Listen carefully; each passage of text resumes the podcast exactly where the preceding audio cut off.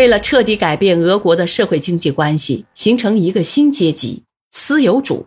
叶利钦蓄意使俄国公民的生活条件恶化。一方面，死亡率大大提高；另一方面，出生率下降。这就必然引起人口的巨大损失，结果导致国内人口数量急剧下降。与此同时，有人也提出了许多改变他所推行的社会经济路线的建议，但都遭到他一一否决。委员会的这一结论遭到国家杜马两个代表的反对，这两个代表刚巧也是对所有指控通通表示反对的人，他们的道理还是老一套的鬼话。在这个问题上，他们所说的道理简直可以称得上是绝妙。一方面，他们也承认。由于生育率的急剧下降和死亡率的上升，俄国人口总数的确有了相当程度的下降。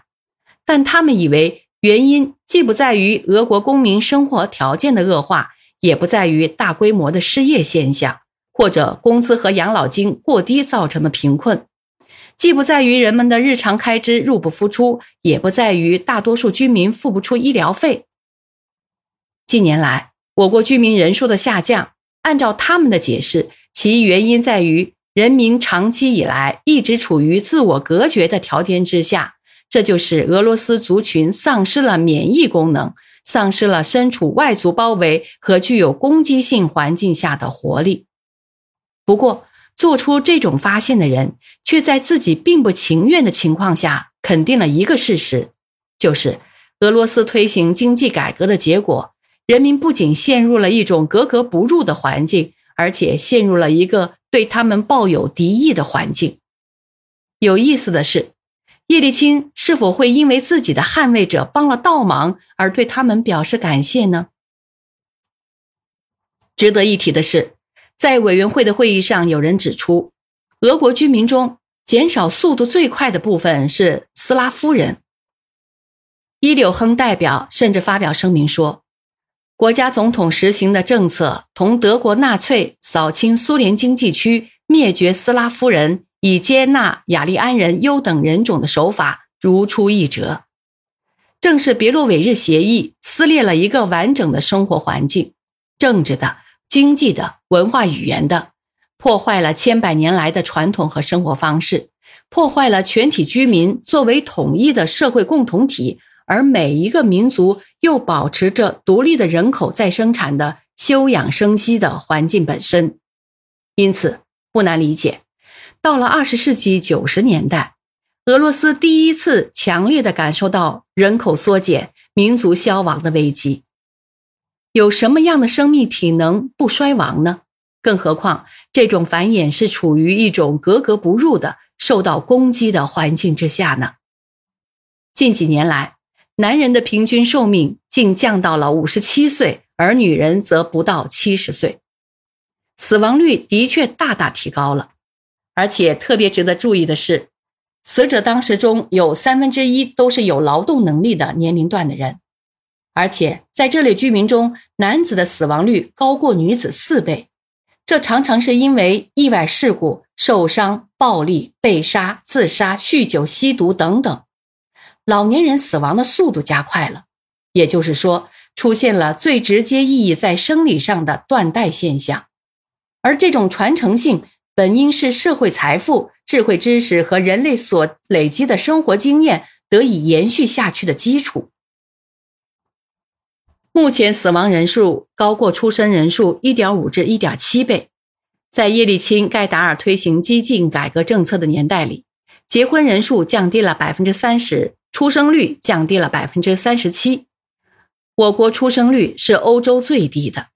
这个数字比保持一代一代简单更迭所必须的数字低了百分之四十。这首先是艰苦的经济条件所产生的直接后果，它在许多方面同一个事实有着联系，就是每一千例正常分娩就伴随有两百至两百一十五例堕胎。再有。有什么办法到哪儿去养孩子呢？因为正如俗话所说，住宅问题卡住了千百万家庭的喉咙。要知道，在建造供免费分配的住宅这个问题上，在叶利钦在位的这些年中，我们欠账实在太多了。再说一句，自打2005年通过一系列有关住宅的方案来看，免费分房就已经基本不存在了，建房的总体速度已经下降了2.4倍，房价变得很昂贵，根本不是普通老百姓能够买得起的。俄罗斯总体上人口损失，加上死亡和由于极度恶劣的社会经济条件而没有出生的，这个数字已经超过了八百万。也就是说，在叶利钦统治的七年间，人口平均每年减少的数量几乎为一百万，而且这还是在这种可怕的损失部分得到由原苏联各加盟共和国迁入人口补充的情况下。这岂不就意味着，在我们这个时代，当局完全可以在不动枪炮、只用经济手段的条件下，顺利的发动一场反对自己人民的战争吗？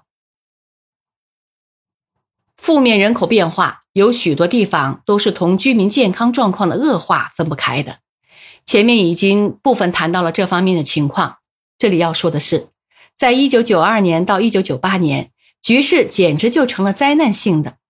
让我再来引用一些委员会的材料。居民健康状况的负面动向可以从各个年龄段和各个社会组合人群中显示出来。实际上，各种疾病的统计资料无不如此。心血管疾病、肿瘤、内分泌疾病、代谢疾病的规模急剧增长，传染病的状况十分堪忧，特别是肺结核、肝炎、肠道病、寄生虫病。还有性病、艾滋病非常令人担忧的情况，比如说梅毒的传播率扩大了六十四倍，而且性病的发展现在还波及儿童和少年，实在不能不说是一个悲剧，既是社会的，也是人类的。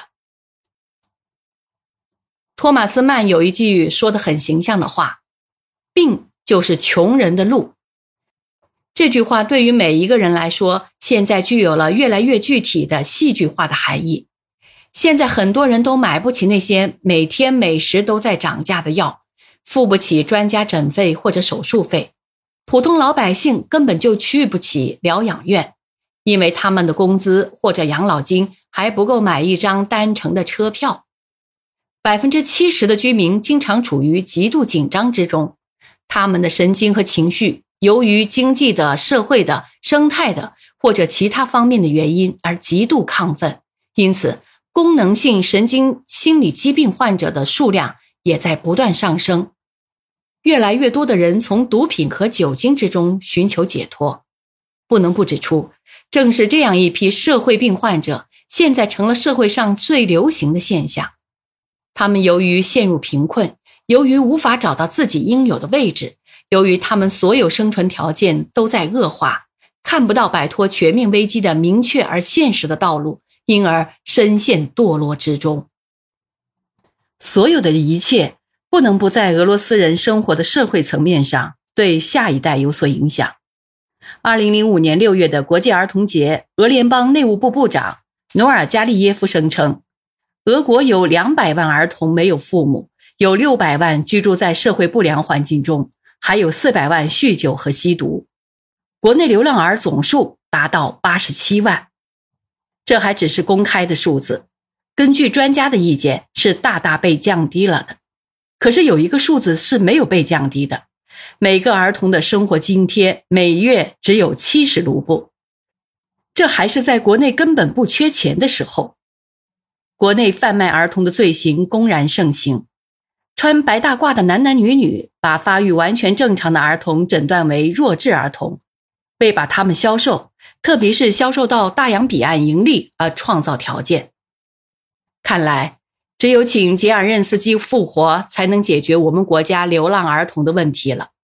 想当年内战和卫国战争之后，这个社会问题一度那么严重，不是也解决了吗？这就是我国人民的可以说完全垮掉的可怜的生活水平的大致情景。其中一个原因，就是我国医疗保健事业的濒死状况和商业化。在苏维埃时代，它曾是世界公认最优秀的制度；到了一九九八年，它却成了国家的整个社会服务体系完全垮掉的最有力的见证之一。这完全是由于1991年12月8号叶利钦及其一伙在别洛韦日森林中催出的恶果。除此之外，国家杜马特别委员会在研究了类似的材料之后，认为应该也必须控诉叶利钦对俄罗斯民族犯下的种族灭绝罪。在国际法中，种族灭绝概念最初是经1948年12月9号联合国大会通过的《防止和惩处种族灭绝罪公约》引入和确立的。苏联加入这个条约的时间是一九五四年。因此，它也适用于作为苏联法权承继人的俄罗斯联邦。该公约第二条把种族灭绝界定为以完全或部分消灭某民族、种族、人种或宗教人群为目的的行动，其手段为杀害该群体成员，对该群体成员实行严重身体伤害，蓄意伤害成员身体器官，蓄意为某个人群营造。以完全或部分对其实施肉体消灭为目的的生活条件，在该人群中实施以防止生育为目的的手段，强制儿童由一个人群向另一个人群转移。无疑，叶利钦的所作所为，就其本质而言，在许多方面都符合这些条款。